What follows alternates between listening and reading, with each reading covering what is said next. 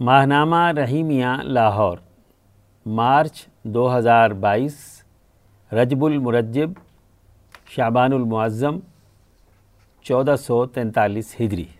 ارشاد گرامی حضرت اقدس مولانا شاہ عبد القادر رائے پوری قدس سرروح مسند نشین ثانی خانقاہ عالیہ رحیمیہ رائے پور۔ حضرت عمر فاروق رضی اللہ عنہ نے اپنے عہد خلافت میں حضرت ابو عبیدہ بن الجراح کا جب وہ سپا سالار تھے، امتحان لیا۔ اس دوران وہ تفتیش احوال کے لیے سب کے گھر گئے۔ تو ابو عبیدہ رضی اللہ عنہ کے گھر سوائے پیالے اور ایک دو اور معمولی چیزوں کے کچھ نہ پایا، تو رو پڑے۔ فرمایا کہ اور سب یعنی دیگر لوگوں کے حالات میں تو تبدیلی اور تغیر ہوا، مگر اے امیر الامت آپ اسی حال پر ہیں جس پر حضور صلی اللہ علیہ وسلم چھوڑ گئے تھے۔ انہوں نے یعنی حضرت عبیدہ بن الجرہ نے جواب دیا کہ اس سے زیادہ چیزوں کی ضرورت ہی نہیں پڑتی۔ یہ ان لوگوں کا حال ہے جن کے ہاتھوں پر وسیع پیمانے پر ملک کے ملک فتح ہوئے اور بے حد اسباب و سامان حاصل ہوئے۔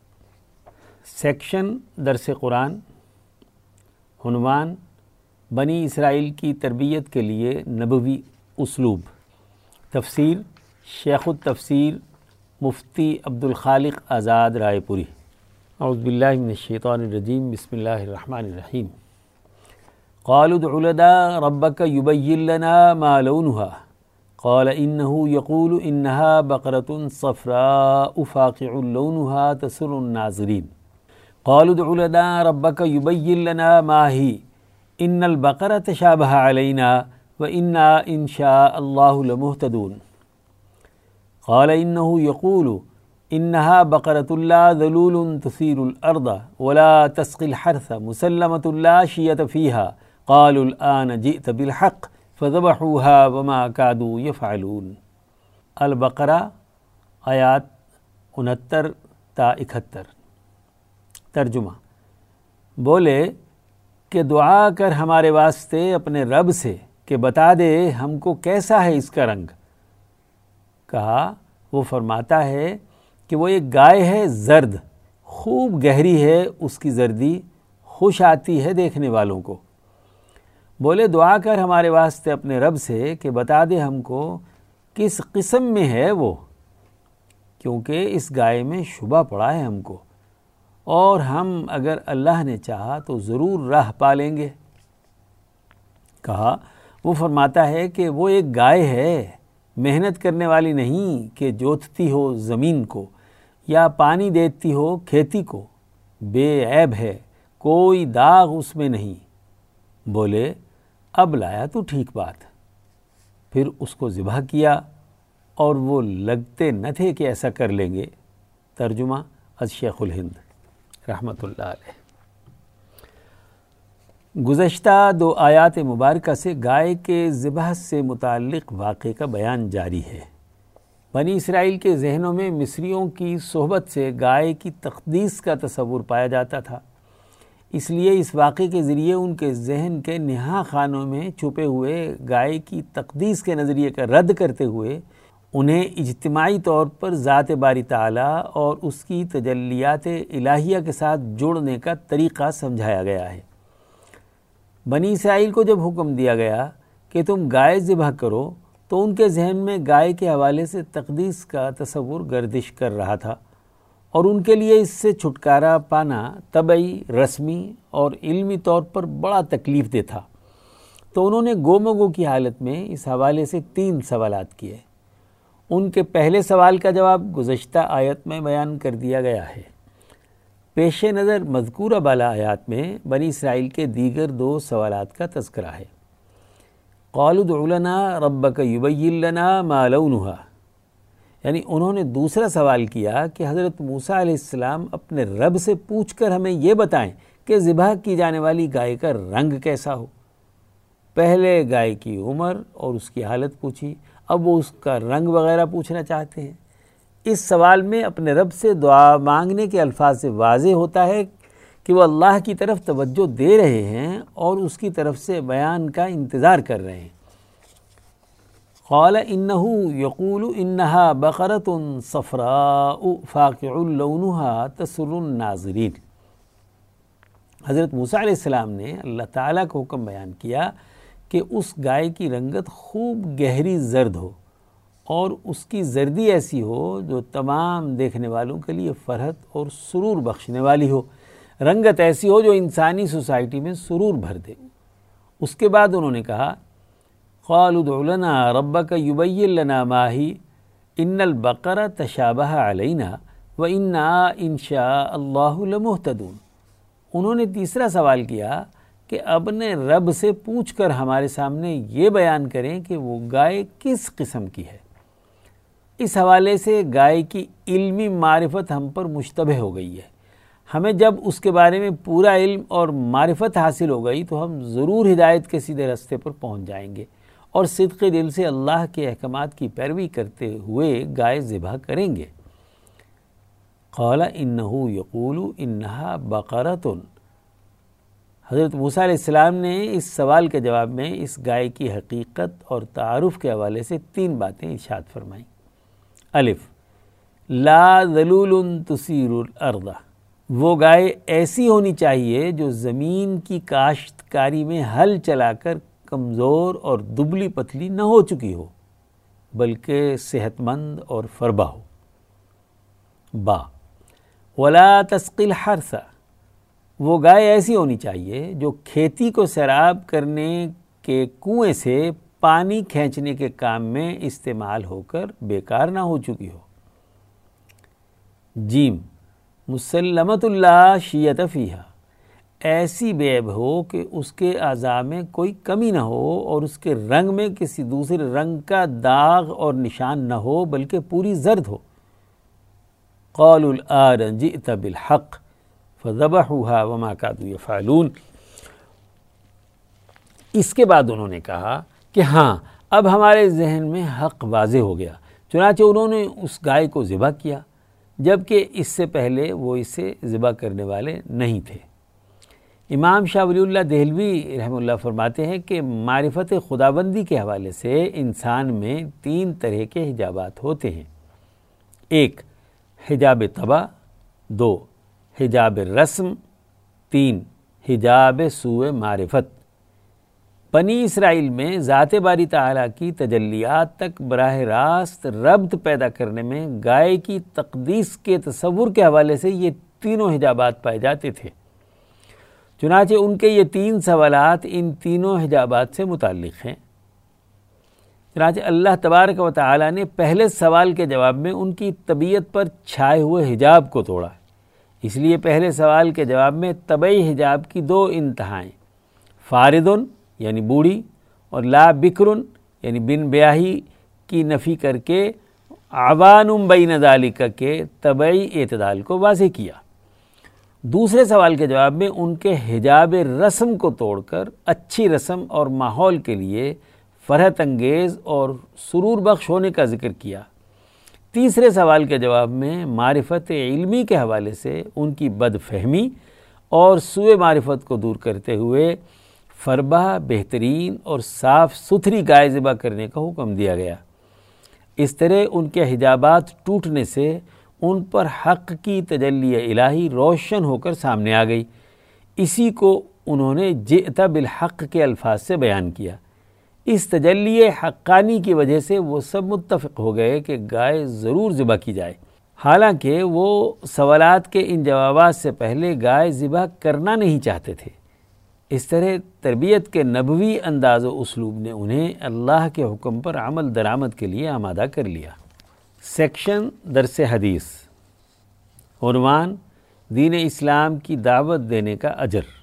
عن سہل یعنی بن سعد، عن النبی صلی اللہ علیہ وسلم، قال واللہ لأن يهدي الله بهداك رجلا واحدا خیر لك من حمر النعم. سنن ابی داود حدیث نمبر تین ہزار چھ سو اکسٹھ۔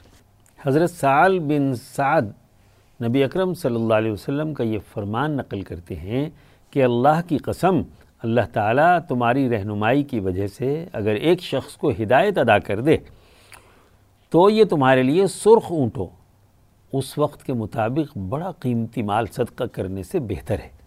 اس حدیث میں رسول اللہ صلی اللہ علیہ وسلم دینی دعوت دینے کی اہمیت بیان کر رہے ہیں۔ یعنی دینی علم کی دوسروں کو تعلیم دینا، ان کی ذہن سازی کرنا اور ان کو گمراہی سے بچا لینے کا اجر ایسے ہی ہے۔ جیسے آپ نے کئی سرخ اونٹ اللہ کی راہ میں صدقہ کر دیے۔ عربوں کے ہاں سرخ اونٹ بہت قیمتی ہوتے تھے۔ اس لیے آپ صلی اللہ علیہ وسلم نے دعوت دین کی اہمیت کے بیان میں اپنے دور کے لوگوں کی ذہنی ساخت کے مطابق مثال ذکر فرمائی۔ انبیاء علیہ السلام کی اصل ذمہ داری دعوت دین کی تھی۔ اس لیے دائیانہ عمل، پیغمبرانہ عمل کی پیروی ہے۔ قرآن کے بیان کے مطابق یہ عمل آپ صلی اللہ علیہ وسلم کے اوصاف جمیلہ میں سے ہے۔ الحضاب آیت نمبر چھیالیس۔ اللہ تعالیٰ نے آپ کو فرمایا، اے رسول، جو آپ پر نازل ہوتا ہے، اس کو آپ آگے پہنچا دیجیے۔ المائدہ، آیت نمبر سرسٹھ۔ آپ کی نبوی اور رسالت کی ذمہ داری کا اہم اور کلیدی پہلو یہ تھا کہ آپ لوگوں کو پوری ہمت اور طاقت کے ساتھ دین سمجھائیں۔ چنانچہ آپ نے مقاصد قرآن بیان کرنے میں ذرا بھر کمی نہ چھوڑی۔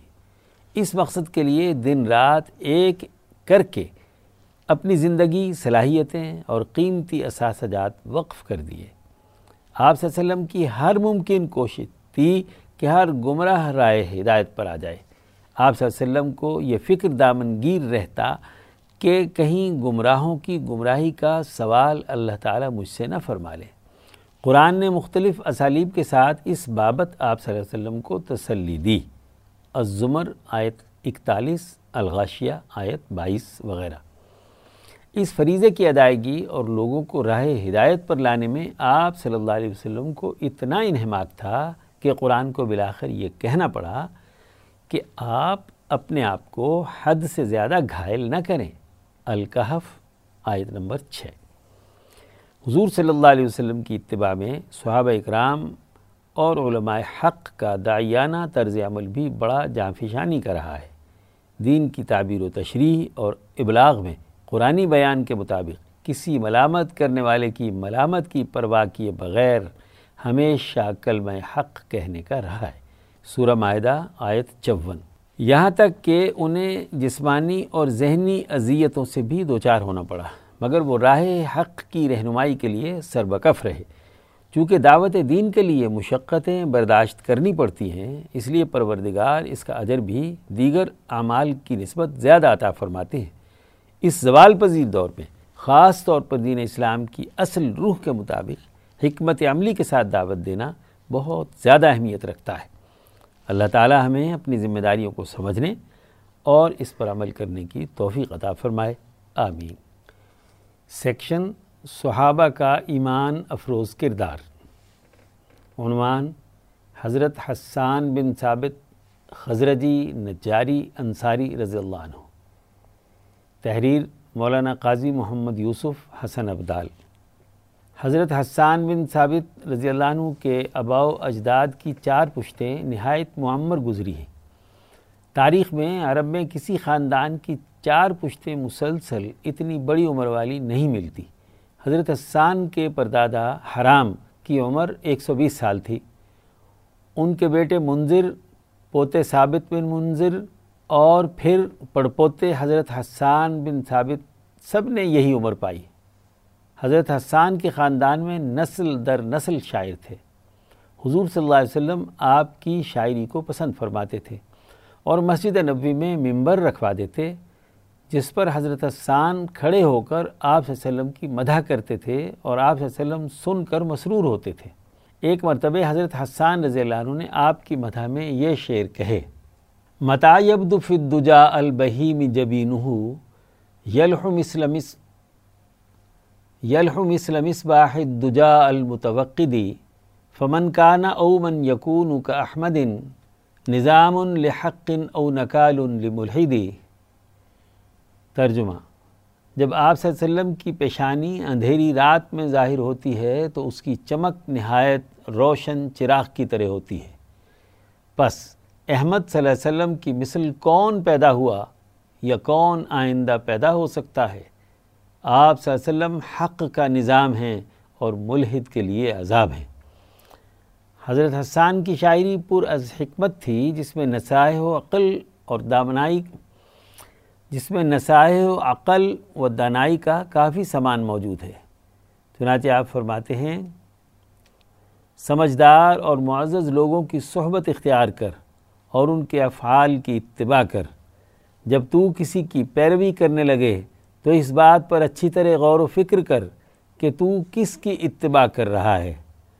عشق و محبت سے پیدا ہونے والی گمراہی کی کبھی بھی پیروی مت کر۔ یہ گمراہی ہر شر کو جمع کر دیتی ہے۔ یعنی جذباتی بن کر اتباع نہیں عقل مند بن کر کسی کے پیچھے چلو۔ حضور صلی اللہ علیہ وسلم کی وفات کے بعد آپ صلی اللہ علیہ وسلم کے جانشین، حضرات ابو بکر و عمر رضی اللہ عنہ کے نزدیک بھی حضرت حسان کا ایک بڑا مرتبہ تھا۔ انہیں مال غنیمت میں حصہ بھی دیتے تھے۔ خصوصاً حضرت عمر نے اپنے دور میں تو حضرت حسان کو قاضی شعر بنایا تھا۔ جب حتیہ نے زباد بن بدر کی حجب کی تو وہ حضرت عمر رضی اللہ عنہ کے پاس معاملہ لے کر آئے۔ حضرت عمر نے اپنا فیصلہ نہیں سنایا کیونکہ شعر و شاعری سے آپ کو واقفیت نہیں تھی۔ لہٰذا آپ نے حضرت حسان سے اس سلسلے میں مشورہ لیا اور انہیں اس معاملے کا قاضی بنایا۔ حضرت حسان رضی اللہ عنہ نے ایک سو بیس برس کی عمر میں حضرت امیر معاویہ رضی اللہ عنہ کے زمانہ خلافت سن ساٹھ ہجری میں وفات پائی۔ اسد الغابہ، سیر الصحابہ، دیوان حسان۔ سیکشن شزرات عنوان جنگی بلاکوں کی ذہنیت کالونیل عہد کا تسلسل ہے۔ تحریر محمد عباس شاد، لاہور۔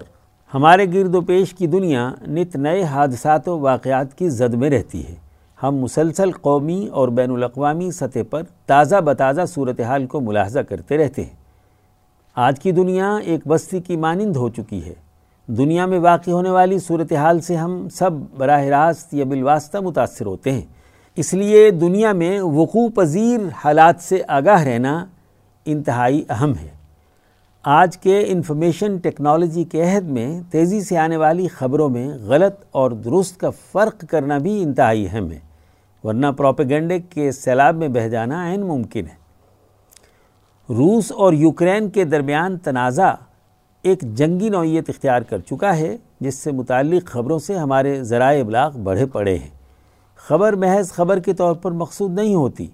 جب تک آپ اسے اس کے سیاق و سباق میں اپنے تجزیے کا ذریعہ نہ بنا سکیں۔ اس لیے خبر کا درست اور معتبر ہونا ضروری ہے۔ ورنہ غلط خبر اور پروپیگنڈا آپ کے تجزیے کو بھی پروپیگنڈے کا حصہ بنا دے گا۔ ہمیں آج اس جنگی صورتحال میں محض روزمرہ کاروائیوں سے زیادہ اس کے اسباب، محرکات، پس منظر اور پیش منظر پر توجہ مرکوز رکھنی چاہیے۔ تاکہ ہم درست نتائج تک پہنچ سکیں۔ ہماری دنیا نظاموں کے ایک نظریاتی ڈیزائن پر کھڑی ہے۔ کچھ ملکوں کے دوسرے ملکوں سے اپنے اپنے نظریات اور مفادات کی بنیاد پر تضادات موجود ہیں۔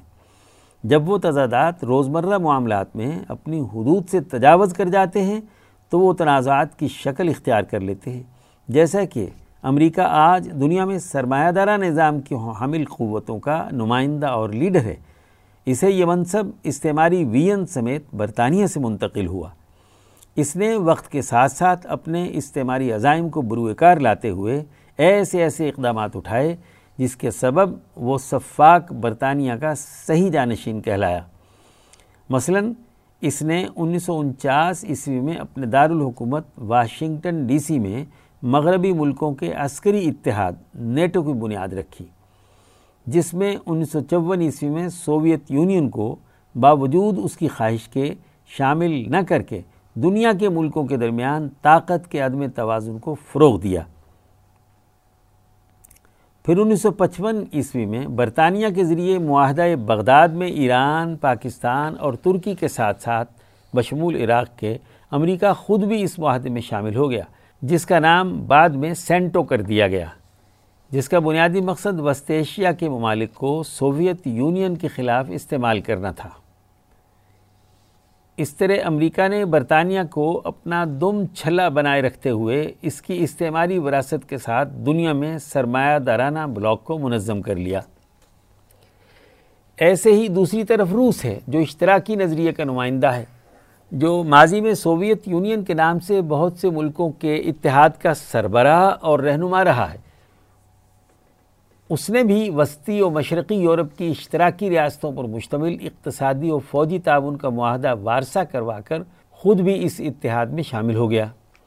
معاہدہ وارسا یعنی وارسا پیکٹ کا پس منظر یہ تھا کہ نہ صرف انیس سو چون عیسوی کو یورپ میں امن کی خواہش کے تحت سوویت یونین کے نیٹو میں شمولیت کی خواہش کو ٹکرایا گیا، بلکہ انیس سو پچپن عیسوی میں مغربی جرمنی کو نیٹو اتحاد میں شامل کر لیا گیا، جس کے رد عمل میں وارسا پیکٹ وجود میں آیا۔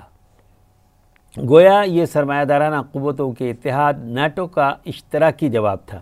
اس طرح سے دنیا میں دو بلاک وجود میں آ گئے، جن میں ایک کی اساس سرمایہ داری، جب دوسرے کی اس بنیاد، اس کے مد مقابل کے طور پر اشتراکیت پر قائم تھی۔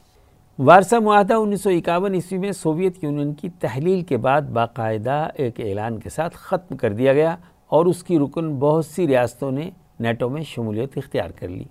بنیادی طور پر تو اس مرحلے پر نیٹو کو بھی ختم ہو جانا چاہیے تھا اور دنیا کو جنگ کا میدان بنانے کے بجائے اس کو امن کا گہوارہ بنانے کی کوششیں کرنی چاہیے تھی۔ مگر امریکہ بہادر نے نہ صرف اپنے فوجی اتحاد کو ختم نہیں کیا بلکہ اسے جدید اور تباہ کن اسلحے سے لیس کر کے جھوٹی رپورٹس کی بنیاد پر بہت سے ملکوں میں باقاعدہ قتل و غارت گری کی۔ ان کی حکومتوں کو برباد کیا۔ وہاں کی سیاسی قیادت کو ناحق بے دردی سے قتل کروایا اور مدتوں سے قائم ان کے سماجی ڈھانچوں کو توڑ کر انہیں دوبارہ قبائلی دور میں دھکیل دیا۔ یہ دراصل امریکہ کو ملنے والی وہ وراثت ہے جو برطانیہ نے انسانی خون سے رنگے ہاتھوں اسے منتقل کی ہے۔ امریکہ اور مغربی ممالک اسی تاریخ کا تسلسل ہے جو برطانوی کلونیل عہد کی ناخوشگوار اور ظالمانہ یادیں ہیں۔ آج بھی وہ استعماری جذبے کے تحت دنیا پر عالمی غلبے کے خواب سے نہیں جاگے۔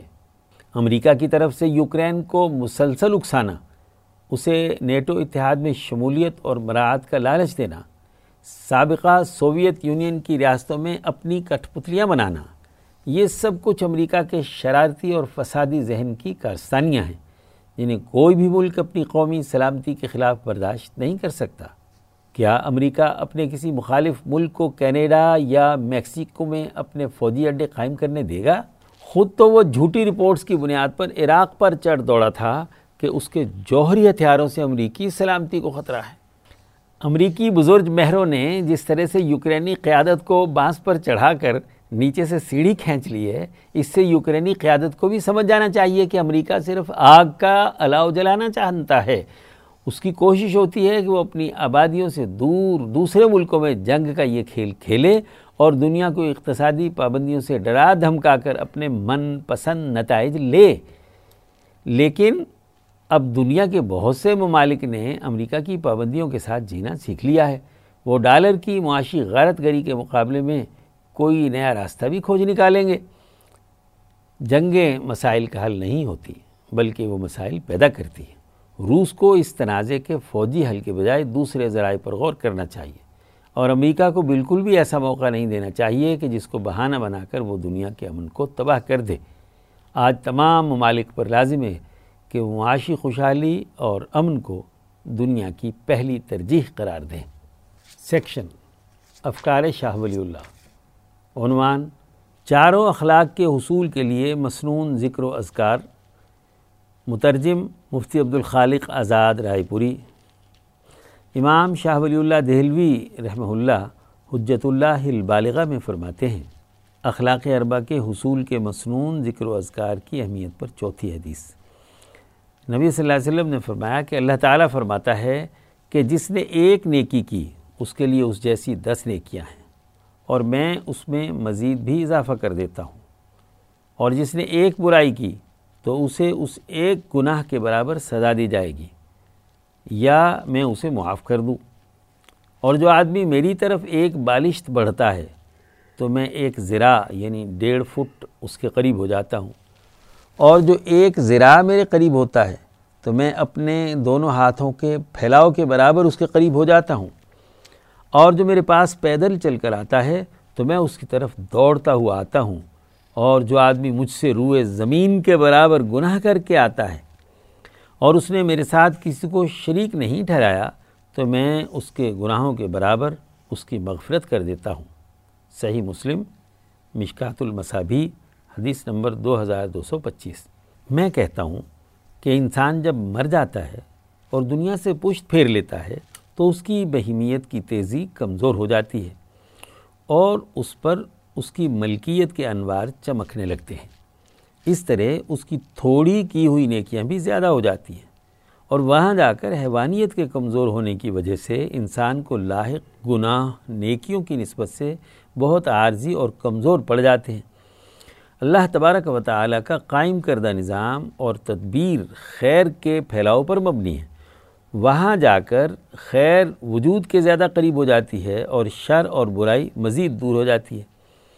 یہی مطلب ہے اس حدیث کا، جس میں رسول اللہ سے نے فرمایا کہ اللہ کی رحمت کے سو درجے ہیں، ان میں سے صرف ایک درجہ اللہ تعالیٰ نے زمین پر نازل کیا ہے۔ اسی بات کو نبی صلی اللہ علیہ وسلم نے اسے ایک بالشت، ایک زرا اور دونوں ہاتھوں پیدل چلنے اور تیز دوڑنے کی مثالوں کے ذریعے سے واضح کیا ہے۔ اللہ کی طرف متوجہ ہونے اور تتلو الجبروت یعنی عالم جبروت کی طرف جھانکنے سے زیادہ کوئی چیز آخرت میں نفع بخش نہیں ہے۔ اور یہی مطلب ہے اس حدیث کے اس جملے کا کہ جو آدمی روئے زمین کے برابر گناہ کر کے آتا ہے اور اس نے میرے ساتھ کسی کو شریک نہیں ٹھہرایا، تو میں اس کے گناہوں کے برابر اس کی مغفرت کر دیتا ہوں۔ اور ایک دوسری حدیث میں اللہ تعالیٰ کا یہ قول بیان کیا گیا ہے کہ کیا میرا بندہ جانتا ہے؟ کہ اس کا ایک رب ہے جو گناہوں کو معاف کر سکتا ہے اور اس پر سزا بھی دے سکتا ہے۔ متفق علیہ۔ مشکات البصابی حدیث دو ہزار تین سو تینتیس۔ نمبر پانچ۔ رسول اللہ صلی اللہ علیہ وسلم نے فرمایا کہ اللہ تعالیٰ کا ارشاد ہے کہ جس نے میرے ولی اور دوست سے دشمنی رکھی، تو میرا اس کے خلاف اعلان جنگ ہے۔ اور میں نے جو اپنے بندے پر فرض کیا ہے اس پر عمل کر کے کوئی بندہ میرا قرب حاصل کرتا ہے تو اس سے زیادہ محبوب مجھے کوئی اور چیز نہیں ہوتی۔ میرا بندہ ہمیشہ میری طرف نوافل کے ذریعے سے قرب حاصل کرتا ہے۔ یہاں تک کہ میں اس سے محبت کرنے لگتا ہوں۔ اس وقت میں اس کا کان بن جاتا ہوں جس سے وہ سنتا ہے۔ میں اس کی آنکھ بن جاتا ہوں جس سے وہ دیکھتا ہے۔ میں اس کا ہاتھ بن جاتا ہوں جس سے وہ پکڑتا ہے۔ میں اس کا پاؤں بن جاتا ہوں جس سے وہ چلتا ہے۔ اور اگر وہ مجھ سے کسی چیز کا سوال کرے تو میں اسے ضرور دیتا ہوں۔ اور اگر مجھ سے پناہ مانگے تو میں اسے پناہ دے دیتا ہوں۔ میں جو کام کرنے والا ہوتا ہوں، اس میں کسی چیز میں مجھے ایسا تردد اور ہچکچاہٹ نہیں ہوتی جتنا کہ ایک مومن کی جان لینے کے حوالے سے ہچکچاہٹ ہوتی ہے۔ اس لیے کہ وہ موت کو ناپسند کرتا ہے اور میں بھی اس کی تکلیف کو ناپسند کرتا ہوں۔ لیکن موت کا ہونا بھی اس کے لیے ضروری ہے۔ صحیح بخاری، مشکات المصابی، حدیث نمبر دو ہزار دو سو چھیاسٹھ۔ میں کہتا ہوں کہ الف، جب اللہ تعالیٰ کسی بندے سے محبت کرتا ہے اور اس کی محبت ملائے اعلیٰ میں اترتی ہے، پھر اس کے لیے زمین میں بھی قبولیت نازل ہوتی ہے۔ بس اگر کوئی آدمی اللہ کے اس محبوب بندے کے لیے بنائے گئے نظام کی مخالفت کرتا ہے اور اس سے دشمنی کرتا ہے اور اس کے احکامات کو رد کرنے اور اس کی مخالفت کی کوشش کرتا ہے، تو اس محبوب بندے کی وجہ سے اللہ کی رحمت اس کے دشمن پر لانت کی صورت میں تبدیل ہو جاتی ہے۔ اور اس بندے سے راضی ہونا اس کی دشمنی کرنے والے پر اللہ کی ناراضگی کا سبب بنتا ہے۔ با جب حق تبارک و تعالیٰ اپنے بندوں کی طرف اپنی شریعت کے اظہار کی تجلی ڈالتا ہے اور دین کو قائم کرنے کی ذمہ داری دیتا ہے اور حضیرت القدس میں اس دین کی شریعت اور طریقے لکھ دیتا ہے، تو یہ فرائض اور سنن شریعت اللہ کی رحمت کو اپنی طرف کھینچنے کا باعث بنتی اور اللہ کی رضا کو اپنی موافقت میں بنا لیتی ہیں۔ شریعت کے فرض کردہ کاموں میں سے تھوڑا کام بھی بہت زیادہ نفع کا باعث بنتا ہے۔ جیم۔ جب کوئی بندہ ہمیشہ فرائض کے ادا کرنے کے بعد کثرت نوافل کے ذریعے سے اللہ کا قرب حاصل کرتا ہے، یہاں تک کہ اللہ تعالیٰ اس سے محبت کرتا ہے اور اس کو اپنی رحمت کے پردوں میں ڈھانپ لیتا ہے اور اس وقت اس کے اعضاء کو نور الہی کی تائید حاصل ہو جاتی ہے۔ اس بندے کی اپنی ذات، اس کی بیوی، اس کی اولاد اور اس کے مال میں بھی برکت پیدا ہو جاتی ہے اور اس کی دعائیں قبول ہوتی ہیں اور اسے ہر طرح کے شر سے محفوظ کر دیا جاتا ہے اور اس کی مدد کی جاتی ہے۔ ہمارے نزدیک اس قرب کا نام قرب الاعمال ہے۔ دال۔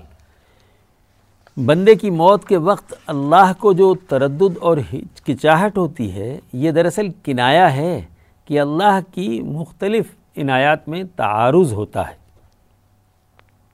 بے شک حق تبارک و تعالی کی ہر ایک نظام خواہ و نوعی ہو یا شخصی کے حوالے سے ایک الگ عنایت اور مہربانی ہے۔ انسانی جسم کے حوالے سے اللہ تعالیٰ کی عنایت کا تقاضا ہے کہ اس بندے پر موت تاری ہو یا مرض آئے اور دنیاوی حالات کی تنگی آئے، اس لیے کہ انسانی جسم کمزور پیدا کیا گیا ہے۔ اور اللہ کی محبوب روح اور نفس پر اللہ کی عنایت تقاضا کرتی ہے کہ ہر پہلو سے اس کے لیے سہولتیں اور آسانیاں پیدا کی جائیں اور اسے ہر شر سے محفوظ رکھا جائے۔ اب جب اللہ تعالیٰ کسی نیک بندے کی روح قبض کرتا ہے تو ان دونوں عنایتوں اور مہربانیوں میں ٹکرا ہوتا ہے۔ یہی مطلب ہے اللہ تعالیٰ کے تردد اور ہچکچاہٹ کا۔ اس لیے کہ نیک بندے کو اگلے سفر کے لیے موت کے مرحلے سے گزرنا ضروری ہے۔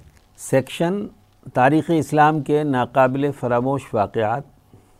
عنوان امام ربانی مجدد الفسانی رحمہ اللہ کا نظریہ وحدت الشہود۔ تحریر مفتی محمد اشرف عاطف لاہور۔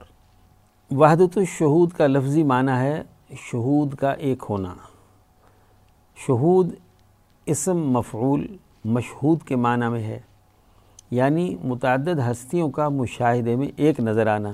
امام ربانی مجدد الفسانی حضرت شیخ احمد سرحندی اپنے مکتوبات میں تحریر فرماتے ہیں کہ اللہ تعالیٰ کا وجود حقیقی ہے اور کائنات کا وجود ذلی اور خیالی ہے۔ اور ذلی وجود سے حقیقی وجود کی وحدت متاثر نہیں ہوتی۔ شیخ اکبر محی الدین بن عربی رحمہ اللہ کے نزدیک کائنات وجود باری تعالیٰ کا مظہر ہے۔ باری تعالیٰ لا متناہی اور کائنات متناہی ہے۔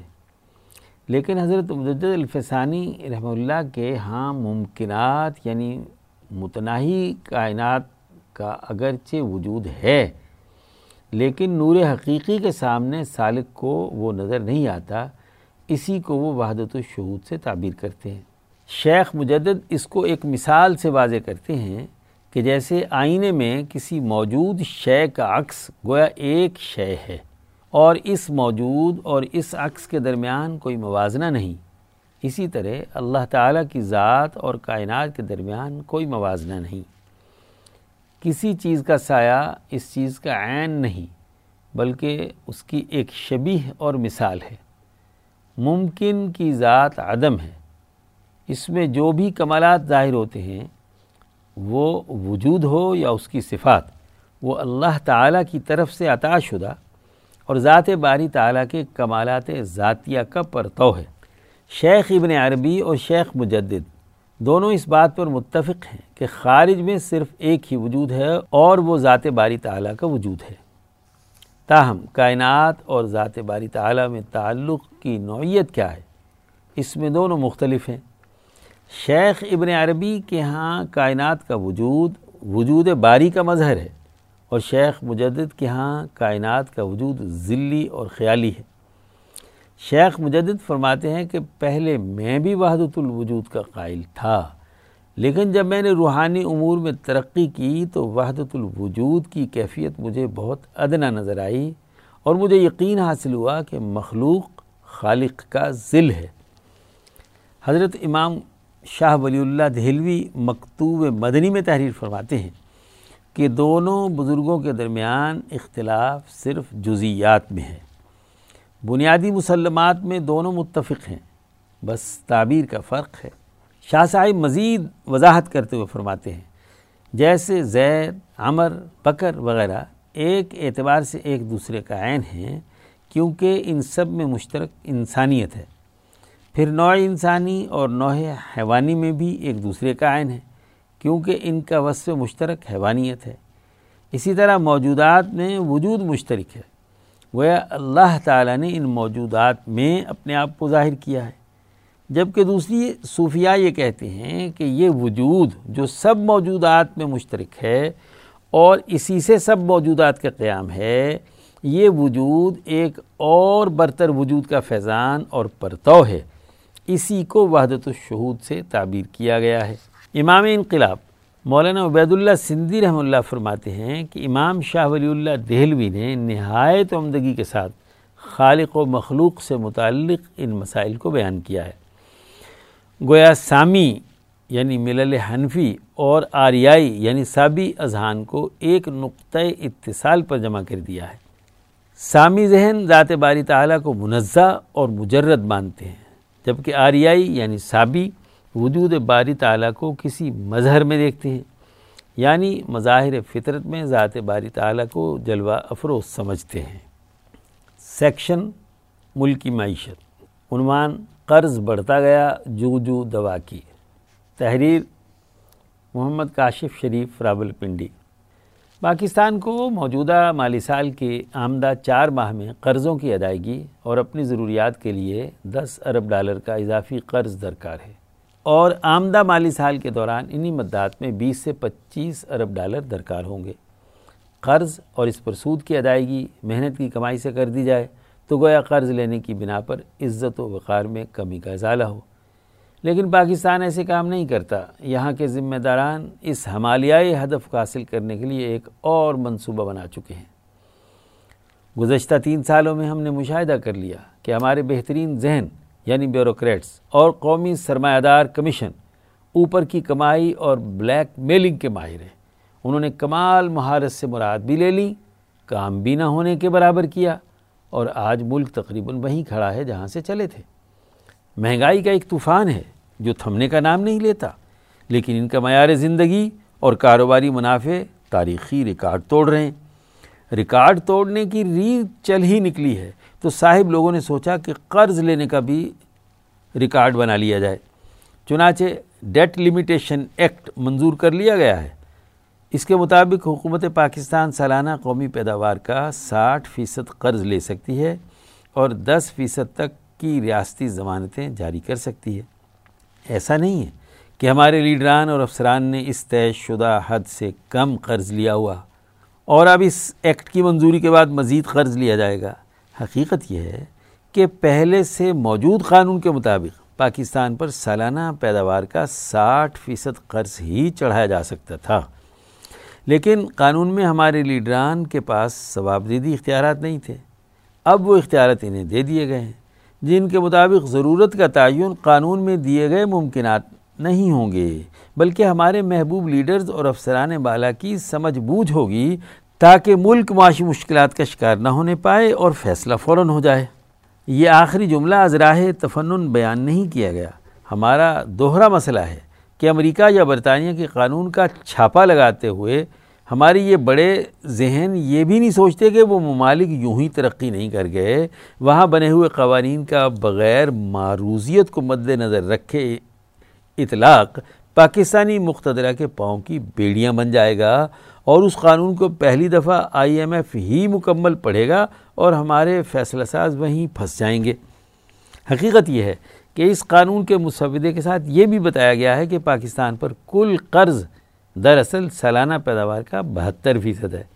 اور ریاست پاکستان نے چھ فیصد کے لگ بھگ ضمانتیں بھی جاری کی ہوئی ہیں۔ گویا بھائی لوگ پہلے ہی سے حد پار کر چکے ہیں۔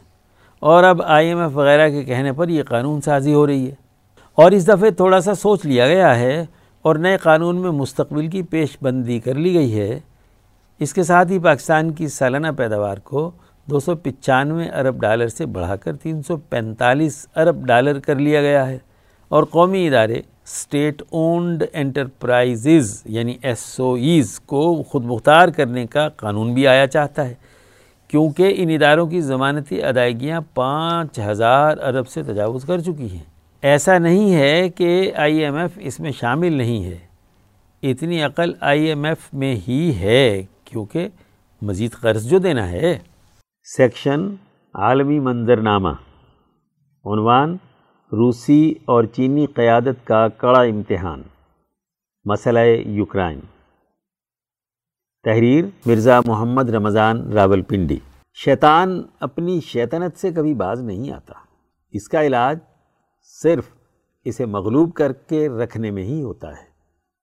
جنگ اگرچہ مسئلے کا حل تو نہیں ہوتی، لیکن حل تک پہنچنے کی ابتدائی سیڑھی ضرور کہلاتی ہے۔ ہر مسئلہ محض گفتگو کے ذریعے بھی حل نہیں ہوتا۔ بعض اوقات مخالف فریق کی نفسیات کے کچھ تقاضے ہوتے ہیں جنہیں پورا کرنا وقت کی ضرورت ہوتی ہے۔ کیونکہ اگر انہیں پورا نہ کیا جائے تو پھر ایسے مسائل جنم لیتے ہیں جن کا تدارک مشکل ہو جاتا ہے۔ یہ مسائل پورے معاشرے کو اپنی لپیٹ میں لے لیتے ہیں۔ ویسے بھی ریاست اگر اپنے دفاع سے غافل ہو جائے تو پھر اس کا اپنا وجود خطرے میں پڑ جاتا ہے۔ یہی وجہ ہے کہ دین فطرت نے اپنے ارکان میں جہاد کے رکن کو مستقل حیثیت دی ہے۔ اگر اس کی اہمیت وقتی اور عارضی ہوتی تو اسے مستقل رکن کا درجہ نہ دیا جاتا۔ انیس سو اکانوے عیسوی میں جب روس نے اپنی ملحقہ ریاستوں کو آزاد کرنا شروع کیا تو امریکہ نے اپنے مغربی اتحادیوں کے ذریعے وہاں مغرب نواز حکومتیں بنوانا شروع کر دی یوکرائن وسائل اور طاقت کے لحاظ سے سب سے مالا مال تھا۔ اس کے ایٹمی پلانٹ اتنے طاقتور تھے کہ جنہیں دو مراحل یعنی انیس سو چھیانوے اور انیس سو ننانوے میں بے ترتیب اس وقت کے صدر لیونڈ کوچما کے ذریعے ختم کروایا گیا۔ ایٹمی پلانٹ کے ختم کرنے سے ظاہر ہوتا تھا کہ یہ حکومتیں سیاسی طور پر نابلد تھیں۔ آج جب چین میں سرمائی اولمپکس کے کھیلوں کا انعقاد ہونے جا رہا ہے، امریکہ نے پھر یوکرائن کا مسئلہ کھڑا کر دیا ہے۔ جس کے لیے وہ نیٹو کو متحرک کرنے کی نازیبہ حرکتیں کر رہا ہے۔ روس کی انٹیلیجنس کے مطابق امریکہ اور اس کے مغربی اتحادیوں نے پہلے مرحلے میں یوکرین کو نیٹو کا حصہ بنانا تھا۔ اس کے بعد روس کے خلاف یوکرین کی سرحد کے ساتھ میزائل نصب کر کے اس کی شہرک کو مسلنا تھا۔ اس منصوبے کو عملی جامہ پہنانے کے لیے ایک کامیڈین اداکار ولادیمیر زیلنسکی کو یوکرین کا صدر بنوایا گیا۔ روس اس ساری صورتحال کا نظر عمیق سے مشاہدہ کر رہا تھا۔ امریکہ نے اس منصوبے پر عمل درآمد کے لیے پیوٹن کے چین جانے کے موقع کا انتخاب کیا۔ جبکہ روس یوکرین کی سرحد کے ساتھ ایک لاکھ فوج تعینات کر کے گیا تھا، جس کو بنیاد بنا کر امریکہ نے واویلا شروع کر دیا تھا کہ خطے میں جنگ کے بادل منڈلانا شروع ہو گئے ہیں۔ یوکرین کی سرحد کے ساتھ فوجوں کی تعیناتی سے مغربی طاقتوں کے منصوبے ناکام ہوتے دکھائی دینے لگے، جس کا اظہار ان کے چیخنے چلانے سے ہو رہا تھا۔ حقیقت میں امریکہ روس کے دفاعی نظام کو غیر مؤثر کرنے کی ابھی تک کوئی جدید ٹیکنالوجی متعارف نہیں کرا سکا۔ البتہ اپنے مضموم عزائم لفافہ صحافیوں کے ذریعے حاصل کرنے کی کوشش کرتا رہتا ہے۔ ولادیمیر پیوٹن نے چوبیس فروری دو ہزار بائیس کو یوکرائن پر حملہ کرنے کے بعد اقوام عالم سے ایک گھنٹہ خطاب کیا۔ اس خطاب میں اس نے متنوع پہلوؤں پر روشنی ڈالی۔ ان میں ایک نمایاں پہلو یہ بھی تھا کہ اب میں جو کچھ کر رہا ہوں اس کا تعلق صرف روس کے ساتھ نہیں ہے اور روس ہی واحد ملک نہیں ہے جو اس بارے میں پریشان ہے۔ اس کا تعلق بین الاقوامی تعلقات کے پورے نظام اور بعض اوقات امریکی اتحادیوں سے بھی ہوتا ہے۔ سوویت یونین کا انہدام دنیا کی دوبارہ تقسیم کا باعث بنا۔ دوسری عالمی جنگ کے بعد اور خود امریکہ کو سرد جنگ کا فاتح قرار دینے والوں نے بین الاقوامی قوانین کے اصول تیار کیے، جنہوں نے ایک قسم کی جدید مطلق العنانیت کی وجہ سے پیدا ہونے والی خوشی کی کیفیت دیکھی، جس کے ساتھ ان لوگوں کے پست ثقافتی معیارات اور تکبر کے ساتھ، جنہوں نے صرف اپنے لیے موضوع فیصلے مرتب کیے اور آگے بڑھائے، صورتحال نے ایک اور رخ اختیار کیا۔ اس کی بہت سی مثالیں ہیں۔ سب سے پہلے بلغراد کے خلاف اقوام متحدہ کی سلامتی کونسل کی منظوری کے بغیر یورپ کے قلب میں جنگی طیاروں اور میزائلوں کے ساتھ ایک خونی آپریشن کیا گیا۔ پرامن شہروں اور اہم انفراسٹرکچر پر بمباری کئی ہفتوں تک جاری رہی۔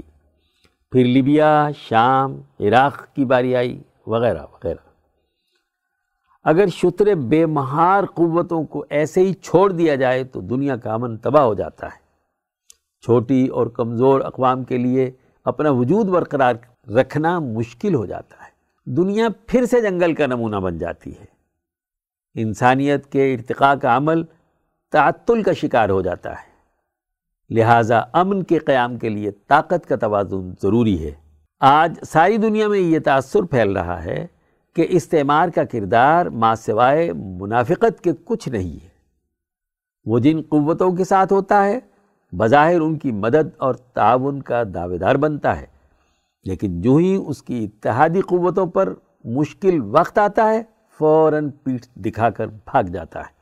یہی وجہ ہے کہ یوکرائن کا صدر، جسے خود امریکی اتحادی لے کر آئے تھے، آج جب اس کے ساتھ کھڑے ہونے کا وقت تھا، تو اس کے نئے دوستوں نے کھولے عام کہنا شروع کر دیا ہے کہ اپنا دفاع خود کرو۔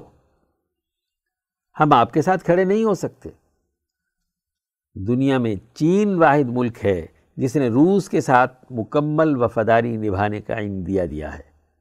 اگرچہ امریکہ آج اقتصادی پابندیاں لگانے کا اعلان کر رہا ہے، لیکن وہ ایسا کرے گا نہیں۔ ہاں اگر کرتا ہے تو صرف کمزور ملکوں کے ساتھ، جیسے پاکستان وغیرہ۔ البتہ چین اور روس کے ساتھ ایسا کرے گا نہیں، کیونکہ ایسا کرنے سے بڑی طاقتیں متبادل راستے پر چل نکلیں گی، جو امریکہ کے لیے معاشی موت ثابت ہوگی۔ کیونکہ امریکہ کی بالادستی محض ڈالر کی بالادستی کی بنیاد پر قائم ہے۔ مزید یہ کہ چین اور روس پہلے ہی ایک تجارتی اتحاد تشکیل دے چکے ہیں۔ سیکشن خطبات و بیانات۔ رپورٹ سید نفیس مبارک حمدانی، لاہور۔ عنوان ممبر و محراب سے اجتماعی مسائل پر گفتگو کی ضرورت۔ اٹھارہ فروری دو ہزار بائیس عیسوی کو حضرت اقدس مفتی عبدالخالق آزاد رائے پوری مدض لہو نے ادارہ رحیمیہ علوم قرآنیہ لاہور میں خطبہ جمعہ دیتے ہوئے ارشاد فرمایا۔ معزز دوستو، آج ہم جس زوال کی حالت میں ہیں، اس کے بنیادی اسباب انبیاء علیہ السلام کی تعلیمات سے انحراف ہے۔ جو احکامات اللہ تبارک و تعالی اور حضور اقدس صلی اللہ علیہ وسلم نے ہمیں عنایت فرمائے ہیں اور اس کے مطابق ایک مسلمان کو سچا مومن اور مسلمان بننا ہے، ہم اپنے اجتماعی معاملات میں خاص طور پر اس سے روگردانی کیے ہوئے ہیں۔ انفرادی معاملات بھی اگرچہ دیگر گو ہیں کہ ہم اپنی ذاتی تہذیب اور شخصی تربیت کے لیے بھی سوائے رسمی اعمال کے اور کچھ نہیں کرتے ہیں۔ چنانچہ حقیقی طور پر جس سے اپنے نفس کی تہذیب ہوتی ہے یا شخصی سیرت و کردار پیدا ہوتا ہے، اس کی طرف توجہ نہیں دیتے۔ لیکن پھر بھی وائزین اور مبلغین دین اسلام کی تعلیمات کے وہ پہلو جو فرد اور شخص سے متعلق ہیں، اس پر عام طور پر گفتگو کرتے رہتے ہیں۔ یہ الگ بات ہے کہ ہمارا اس پر عمل کس درجے میں ہے اور کس حد تک ہے۔ المیہ یہ ہے کہ ہمارے ممبر و محراب سے، ہمارے مذہبی اور دینی رہنماؤں کی طرف سے اجتماعی معاملات سے متعلق جو شریعت کے احکامات اور نبوی طریقہ کار اور سیاسی و معاشی حکمت عملی ہے، اس پر سرے سے کوئی گفتگو نہیں کی جاتی۔ زیادہ سے زیادہ صحابہ اکرام رضوان اللہ علیہ مجمعین کی عقیدت کے عنوان سے کچھ گفتگو ہو جاتی ہے۔ ریاست مدینہ کے حوالے سے کچھ خواہشات اور تمناؤں کا اظہار کیا جاتا ہے، لیکن ریاست مدینہ کی تشکیل اور اس سے پہلے جماعتی زندگی کی تعلیم و تربیت میں رسول اللہ صلی اللہ علیہ وسلم نے جس طریقے سے اپنے صحابہ کی تربیت کی اور انہیں ایک ایسی قوم میں ڈھال دیا کہ جو نہ صرف اپنے خطے، ملک اور قوم کے لیے ترقی کا باعث بنی، بلکہ دنیا بھر میں نبی اکرم صلی اللہ علیہ وسلم کی نائب بن کر دین کے سیاسی اور معاشی غلبے کے لیے یہ جماعت پھیلی۔ انہوں نے قیصر و کسرا کے نظاموں کو توڑا اور دین اسلام کے حقانی نظام کو غالب کرنے کے لیے عظیم الشان جد و جہد کی۔ جن تعلیمات کی اساس پر ایسا کیا جانا ممکن ہے، ان پر ہم گفتگو ہی نہیں کرتے۔ اس کے حوالے سے ہمارے اندر کوئی فکر نہیں ہوتی۔ صرف خواہش ہے کہ ہم بھی دنیا کی سپر طاقتوں کو توڑ کر اسلام کا نظام غالب کریں۔ لیکن دنیا میں خواہشات سے کچھ نہیں ہوتا۔ جس دین کے ہم پیروکار ہیں اس دین کی تعلیمات کے بنیادی تصورات، بنیادی افکار اور ان کا بیان کردہ سسٹم جب تک ہم خود نہیں سمجھیں گے، اس وقت تک ہماری اجتماعی زندگی کسی طور درست نہیں ہو سکتی۔ انبیاء علیہ السلام اپنی قوم کی زبان میں ہی قوم کی تعلیم و تربیت کا اہتمام کرتے ہیں اور اجتماعی زندگی کا خوگر بناتے ہیں۔ ہر فرد کو آزادی رائے کے ساتھ اجتماعی معاملات میں اپنے حق کے استعمال کرنے کی دعوت دیتے ہیں کہ وہ پوری دیانتداری کے ساتھ کسی بھی اجتماعی معاملے کے بارے میں معروضی حقائق اور موضوعی اصولوں کو سامنے رکھ کر ایک نپی تلی رائے قائم کرے۔ آزادی رائے اور اجتماعی مشاورت کی اہمیت۔ حضرت آزاد رائے پوری مدضل نے مزید فرمایا۔ فرعون نے اپنی قوم سے کہا تھا کہ ما اریکم الا ما ارا۔ کہ میں تم کو جو رائے سجھاتا ہوں، وہی رائے تم رکھو۔ اس سے ہٹ کر ادھر ادھر مت دیکھو۔ ایسے معاملات کی انبیاء علیہ السلام مذمت کرتے ہیں۔ رائے وہ ہے جو آپ کی اپنی ہے۔ کسی کے دباؤ، پروپیگنڈے سے بنائی گئی رائے آپ کی اپنی نہیں ہے۔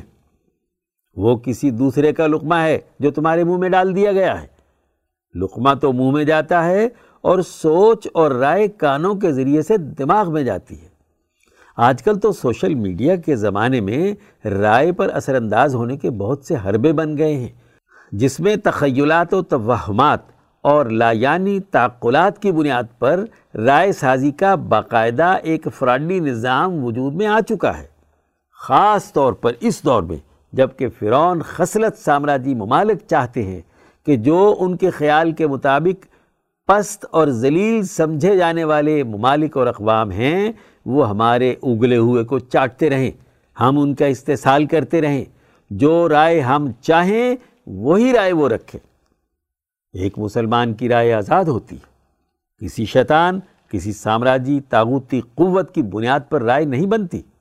قرآن اسے اپنی عقل و شعور کے استعمال کے ساتھ سوچ اور فکر کی دعوت دیتا ہے کہ کیا تم خود غور و فکر نہیں کرتے؟ وفی انفسکم، افلا تبصرون؟ اپنی ذات میں غور کرو اور آفاق میں غور کرو، گرد و پیش کے حقائق پر غور و فکر کرو، پھر رائے قائم کرو۔ اور جب صحیح رائے قائم کرنے والی جماعت، قوم، نسل، وجود میں آ جائے، تو پھر ان کی آراء کے مابین ایک باقاعدہ مشاورت کا نظام ضروری ہے۔ اگر ہر فرد اپنی اپنی سوچی ہوئی رائے پر اڑا رہے اور وہ یہ سمجھے کہ چونکہ اس نے آزاد رائے قائم کی ہے، اس لیے باقی تمام لوگوں کی آراء پر اسے تسلط حاصل ہے۔ یہ سوچ غلط ہے۔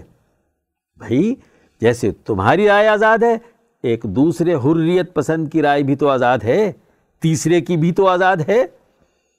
اجتماعی معاملات میں تمام کی آراء کو سامنے رکھا جائے، کیونکہ جب ایک اجتماعی نظام میں سب کی حیثیت مساوی ہے، تو سب کی اجتماعی رائے سامنے آنی چاہیے۔ اس کے لیے ہمیشہ اجتماعی فورم بنایا جاتا ہے۔ اسے مجلس مشاورت کہیں یا آج جدید دور میں اسے پارلیمنٹ یا سینٹ کہیں یا کوئی اور، جو نام بھی رکھ لو۔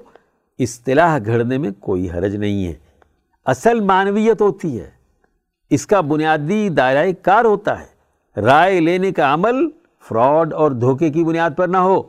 جب بامانہ مشاورت ہو جائے تو اس مشاورت کا لازمی نتیجہ یہ ہو کہ یہ ایک ایسی اتھارٹی وجود میں آئے جو تمام آراء کو سم اپ کر کے سب کے اجتماعی مفاد کی ایک کلی رائے قائم کی جائے۔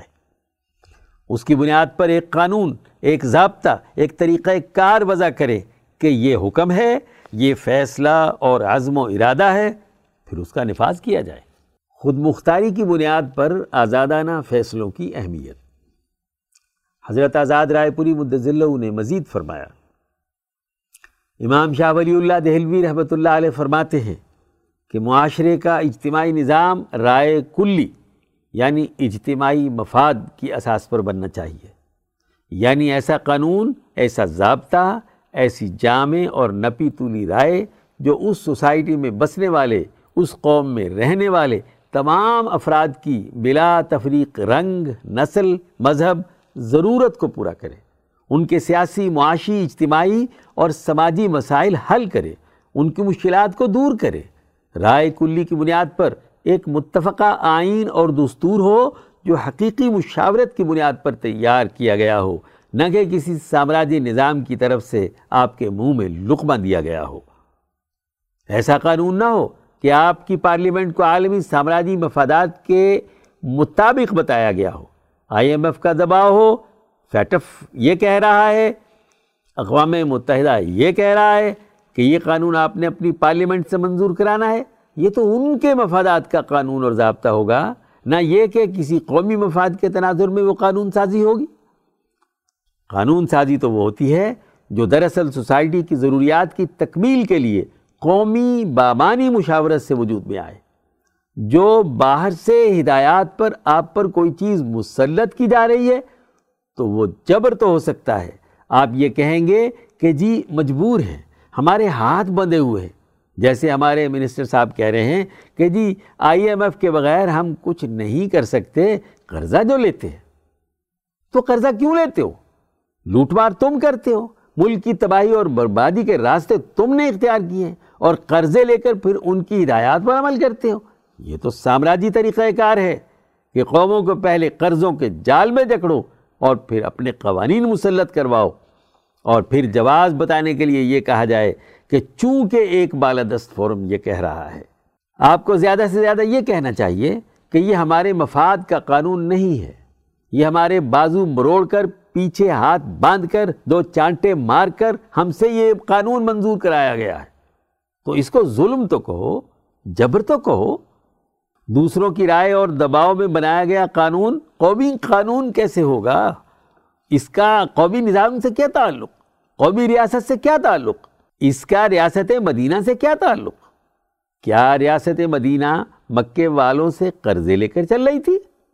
جیسے افغانستان کے بارے میں کہتے کہ ہم نے فتح مکہ کی طرح فتح حاصل کر لی، جبکہ بھیک اس سے مانگ رہے ہیں جو مفتوح ہے۔ اسلام کا قلعہ بنایا ہے اور آئی ایم ایف اور ورلڈ بینک سے کہتے ہیں کہ ہمیں ہمیں اسلام نافذ کرنے کے لیے پیسے تم دو۔ جو عالم کفر ہے، جس نے خلافت اسلامیہ کا بارہ سو سالہ نظام توڑا، اس سے کہتے ہیں کہ تمہارے دیے ہوئے قرضے سے ہم اسلامی جمہوریہ پاکستان اور اسلامی امارات افغانستان چلانا چاہتے ہیں۔ تو اس سے بڑا دھوکہ کوئی اور ہو سکتا ہے؟ ایسی حکومت ریاست مدینہ کی حیثیت نہیں رکھتی۔ مسلمان قوم قومی امنگوں کی پاسداری کرے۔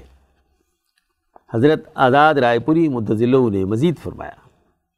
اللہ تعالیٰ نے فرمایا کہ طاعتوں و قول معروف یعنی اگر تمہیں کامیابی حاصل کرنی ہے تو طاعت اللہ کے قانون کی اطاعت کرنے کو اپنی زندگی کا حصہ بنانا ہوگا۔ اور قول معروف یعنی اس قانون کے مطابق ٹھیک اور صحیح بات کرنی ہوگی۔ مولانا عبید اللہ سندھی فرماتے ہیں کہ طاعت اس کو کہتے ہیں کہ ہر وہ آدمی جو کسی نظریے پر ایمان رکھتا ہے، اس کے مطابق بنی ہوئی اپنی جماعت، قوم اور ریاست کے منظور کیے ہوئے قائدوں، ضابطوں اور بنائے ہوئے ایس او پیز اور طریقہ کار کی پابندی کرے۔ اس لیے حضور اقدس صلی اللہ علیہ وسلم نے فرمایا کہ ہر مسلمان مومن پر سمع و طاعت لازم ہے۔ کہ جو قانون منظور ہوا، اس کے نفاذ کے لیے حکومت نے جو حکم نامہ جاری کیا، اس کو توجہ سے سنیں اور اس کی ڈسپلن کے ساتھ اطاعت کرے چاہے اس کو ذاتی، گروہی یا انفرادی طور پر یا اپنے علاقائی طور پر وہ چیز پسند ہو یا نہ پسند ہو۔ قومیں بنتی ہی ڈسپلن سے ہیں کہ جو قانون اور ضابطہ جاری ہو گیا، اس کی پابندی کی جائے۔ شرط یہ ہے کہ وہ قانون اور ضابطہ قومی امنگوں کا آئینہ دار، ملی تقاضوں کا نمائندہ اور اس اجتماعی نظام کے تحت ہو جس کی سوچ اور فکر غالب ہو۔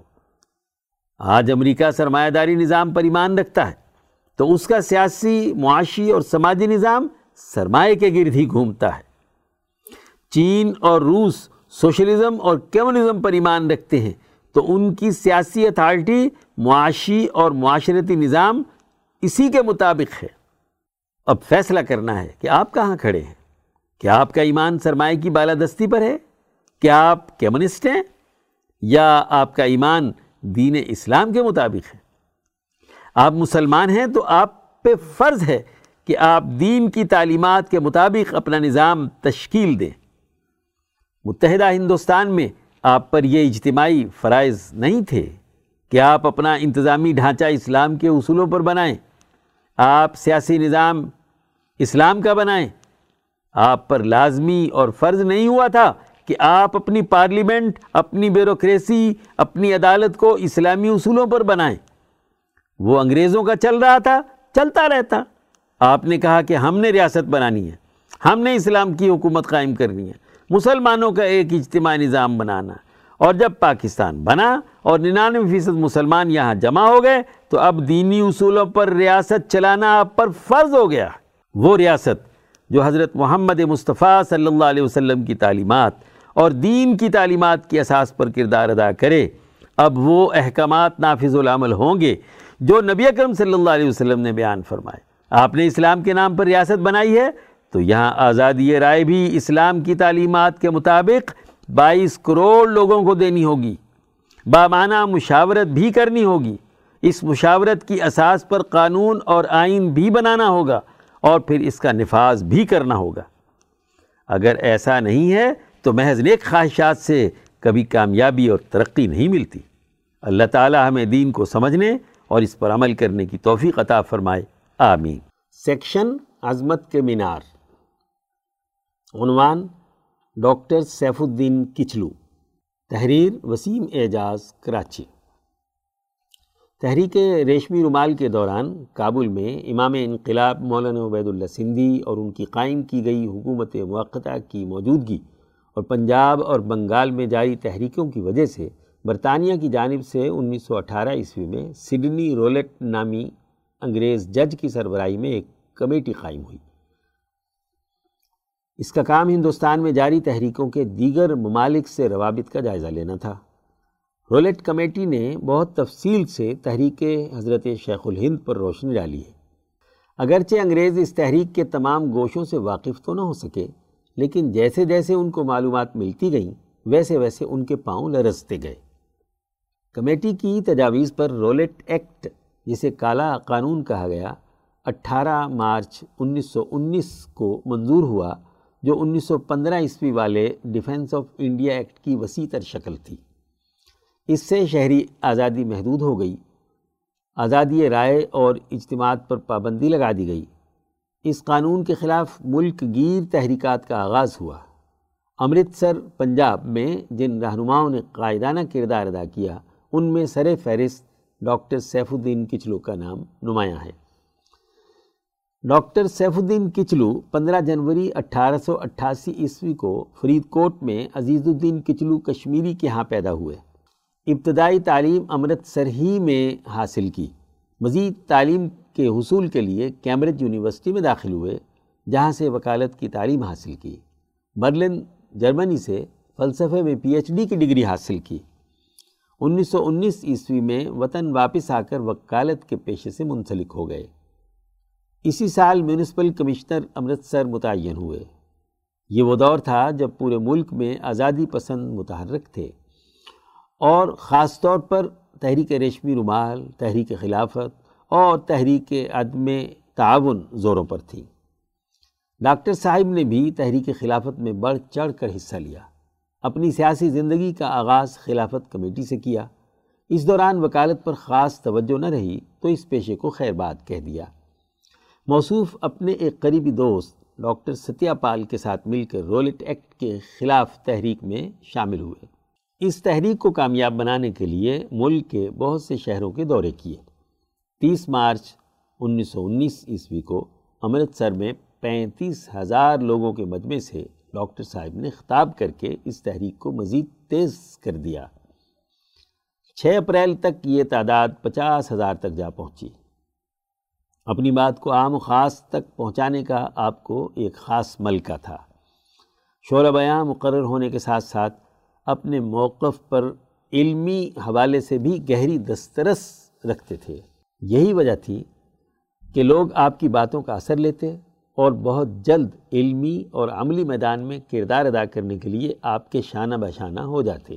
جس کی پداش میں ان دونوں دوستوں کو دیگر ساتھیوں کے امراء دس اپریل انیس سو انیس کو قید کر لیا گیا، جس کا نتیجہ یہ نکلا کہ تیرہ اپریل انیس سو انیس عیسوی کو جلیاں والا باغ کا خونی حادثہ پیش آیا، جو کہ آج بھی انگریز سامراج کے ماتھے پر کلنگ کے ٹیکے کا مستاق ہے۔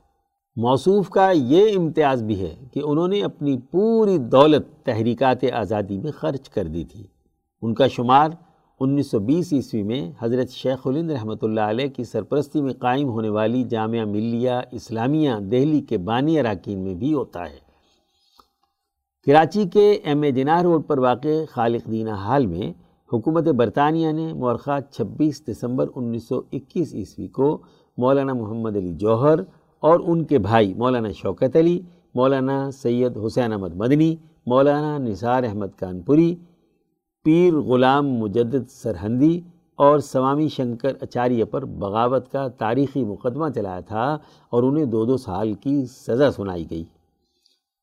انہی رہنماؤں میں ایک نام ڈاکٹر سیف الدین کچھلو کا بھی ہے۔ موصوف کو پنجاب کانگریس کمیٹی کے پہلے صدر ہونے کا اعزاز بھی حاصل ہے۔ بعد میں دہلی کانگریس کمیٹی کی صدارت پر بھی فائز کیے گئے۔ انیس سو چوبیس عیسوی میں انڈین نیشنل کانگریس کے جنرل سیکٹری منتخب ہوئے۔ تحریک خلافت اور تحریک عدم تعاون میں عملی کردار ادا کرنے کی پاداش میں برطانوی حکومت نے انہیں گرفتار کیا۔ ہندوستان کی کامل آزادی کے لیے کی جانے والی اہم کاوشوں میں ایک کاوش امرتسر میں ہندوستان بھر کی آل پارٹیز کانفرنس بلانا تھا۔ انیس سو پچیس عیسوی میں بلائی گئی اس کانفرنس میں ڈاکٹر صاحب موصوف مجلس استقبالیہ کے صدر تھے۔ اس کانفرنس کا بنیادی مقصد وطن عزیز کی تمام سیاسی پارٹیوں کو ایک پلیٹ فارم پر کردار ادا کرنے کے لیے تیار کرنا تھا۔ مزید برآں پرنٹ میڈیا کے ذریعے اپنے آزادی پسندی کے موقف کو ہر خاص و عام تک پہنچانے کے لیے آپ نے امرتسر سے تنظیم نامی ایک اردو روزنامے کا بھی اجرا کیا۔ اس روزنامے نے تحریک میں تیزی پیدا کی۔ انیس سو چھبیس عیسوی میں نوجوانان بھارت سبھا قائم ہوئی۔ تو موصوف کا شمار اس کے بانی اراکین میں کیا جاتا ہے۔ انیس سو تیس اور انیس سو چونتیس عیسوی کے دوران بھی کئی بار قید سلاسل میں رہے۔ ایک مرتبہ حکومت برطانیہ نے مجلس احرار اسلام کے رہنماؤں مولانا ظفر علی خان، شیخ حسام الدین، سید ادا اللہ شاہ بخاری ڈاکٹر سیف الدین کچلو اور مولانا سید محمد داؤد غزنوی کو ایک ہی وقت گرفتار کر کے جیل میں بند کر دیا تھا۔ ملک کی آزادی کے بعد ڈاکٹر سیف الدین کچلو ہندوستان میں ہی قیام پذیر رہے۔ انہوں نے عالمی امن کمیٹی کے انعقاد میں بھی اہم کردار ادا کیا۔ اس کمیٹی کی صدارت کے لیے بھی آپ کو ہی منتخب کیا گیا۔ انہوں نے اس خطے میں امن و امان کے لیے بھی بڑی خدمات سر انجام دی۔ انہی خدمات کے سلے میں موصوف کو انیس سو باون عیسوی میں لینن امن ایوارڈ سے بھی نوازا گیا۔ ڈاکٹر سیف الدین کتلو کا انتقال نو اکتوبر انیس سو تریسٹھ عیسوی کو دہلی میں ہوا۔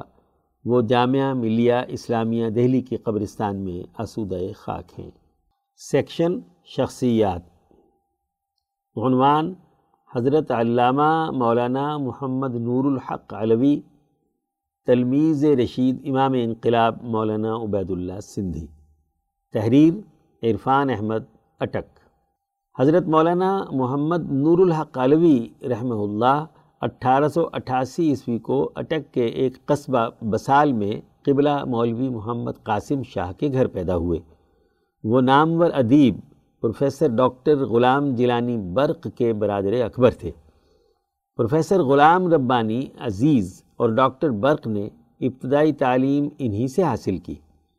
مولانا علوی نے ابتدائی تعلیم مختلف جگہوں سے حاصل کرنے کے بعد دارالعلوم دیوبند کی طرف رخ کیا اور حضرت شیخ الہند مولانا محمود حسن کے حلقہ درس میں شامل ہوئے۔ دارالعلوم دیوبند سے فراغت حاصل کرنے کے بعد وہی مدرس کے طور پر کام کرتے رہے۔ بعد ازاں اپنے آبائی وطن واپس آئے اور یہاں ترس و تدریس کا سلسلہ شروع کیا۔ جو کئی وجوہات کی وجہ سے کچھ برس کے بعد ختم کر کے دوبارہ دارالعلوم دیوبند واپس چلے گئے اور بطور مدرس اپنے فرائض سے انجام دینے لگے۔ کچھ عرصہ آپ نے مدرسہ عربیہ رمضانیہ کلکتہ میں بطور مدرس کام کیا۔ اس کے بعد مدرسہ عربیہ ڈریالیہ جالپ تحصیل پنڈ دادن خان ضلع جہلم میں مدرس رہے۔ منشی فاضل اور مولوی فاضل کے امتحانات کے لیے طلباء کو تیار کرتے رہے۔ چار سال مدرسہ عربیہ دارالرشاد پیر جھنڈا ضلع حیدرآباد سندھ میں بطور صدر مدرس اپنے فرائض سے انجام دیتے رہے۔ مولانا علوی نے مولوی فاضل کا امتحان پنجاب یونیورسٹی لاہور سے پاس کیا اور اب ولائے تمغہ اور بہاول پور اسکالرشپ حاصل کیا۔ انیس سو پچیس عیسوی میں مولانا عبدالعزیز میمن کے علی گڑھ چلے جانے کے بعد اورینٹل کالج لاہور میں ایڈیشنل مولوی کے طور پر اپنے فرائض سے انجام دیتے رہے اور تقریباً انیس سو پینتالیس عیسوی میں اورینٹل کالج لاہور سے سبکدوش ہونے کے بعد اسلامیہ کالج لاہور میں کام کرتے رہے۔ مولانا علوی تاریخ اسلام پر گہری نظر رکھتے تھے۔ علامہ محمد اقبال ان کے رفقا میں سے تھے اور ان سے عربی گرامر پر اکثر تبادلہ خیال بھی کرتے تھے۔ علامہ صاحب نے مولانا علوی سے کچھ کتب بھی پڑھی تھیں۔ اس لیے مولانا علوی کو استاد اقبال ہونے کا شرف حاصل ہے۔ ڈاکٹر غلام دلانی برق صاحب کے بقول مولانا عربی زبان عام عربوں سے بہتر جانتے اور لکھتے تھے۔ وہ تفسیر قرآن، حدیث نبوی، اسلامی تاریخ، عربی ادب اور اسماع الرجال کے بہت بڑے عالم تھے۔ مولانا نور الحق علوی امام انقلاب مولانا عبید اللہ سندھی کے شاگرد رشید تھے۔ مولانا سندھی نے اپنا مقالہ امام ولی اللہ کی حکمت کا اجمالی تعارف مولانا علوی ہی کو چند ملاقاتوں میں املا کروایا تھا۔ انہوں نے اصل مقالے کے ساتھ مولانا سندھی کے املا کرائے ہوئے حواشی بھی تحریر کی ہے اس میں کوئی شک نہیں کہ مولانا علوی کے تحریر کردہ حواشی کی وجہ سے اس مقالے کی افادی حیثیت میں کافی اضافہ ہوا۔ مولانا علوی کا شمار حضرت امام شاہ ولی اللہ دہلوی رحمہ اللہ کے افکار اور نظریات کے شارحین میں ہوتا ہے۔ مولانا نے امام شاہ ولی اللہ دہلوی رحمہ اللہ کے رسائل، حماعت اور سطعات کی تصحیح کی اور اس کو مکتبہ بیت الحکمت سے شائع کروایا۔ وہ مکتبہ بیت الحکمت لاہور کے روح روامی تھے۔ انہوں نے تمام عمر درس و تدریس میں بسر کی۔ مولانا نے عربی، فارسی اور اردو کی چند کتب لکھی ہیں۔ ان کی مطبوعات میں سے چند ایک کے نام یہ ہیں۔ ایک عزب المناہل، دو، فتح المقتد، تین، منشور حکم، خلاصہ دبیر اجم چار، قرآن پاک کی تفسیر۔ مولانا نور الحق الوی نے دس مارچ انیس سو اکیاون کو لاہور میں وفات پائی اور قبرستان میانی صاحب میں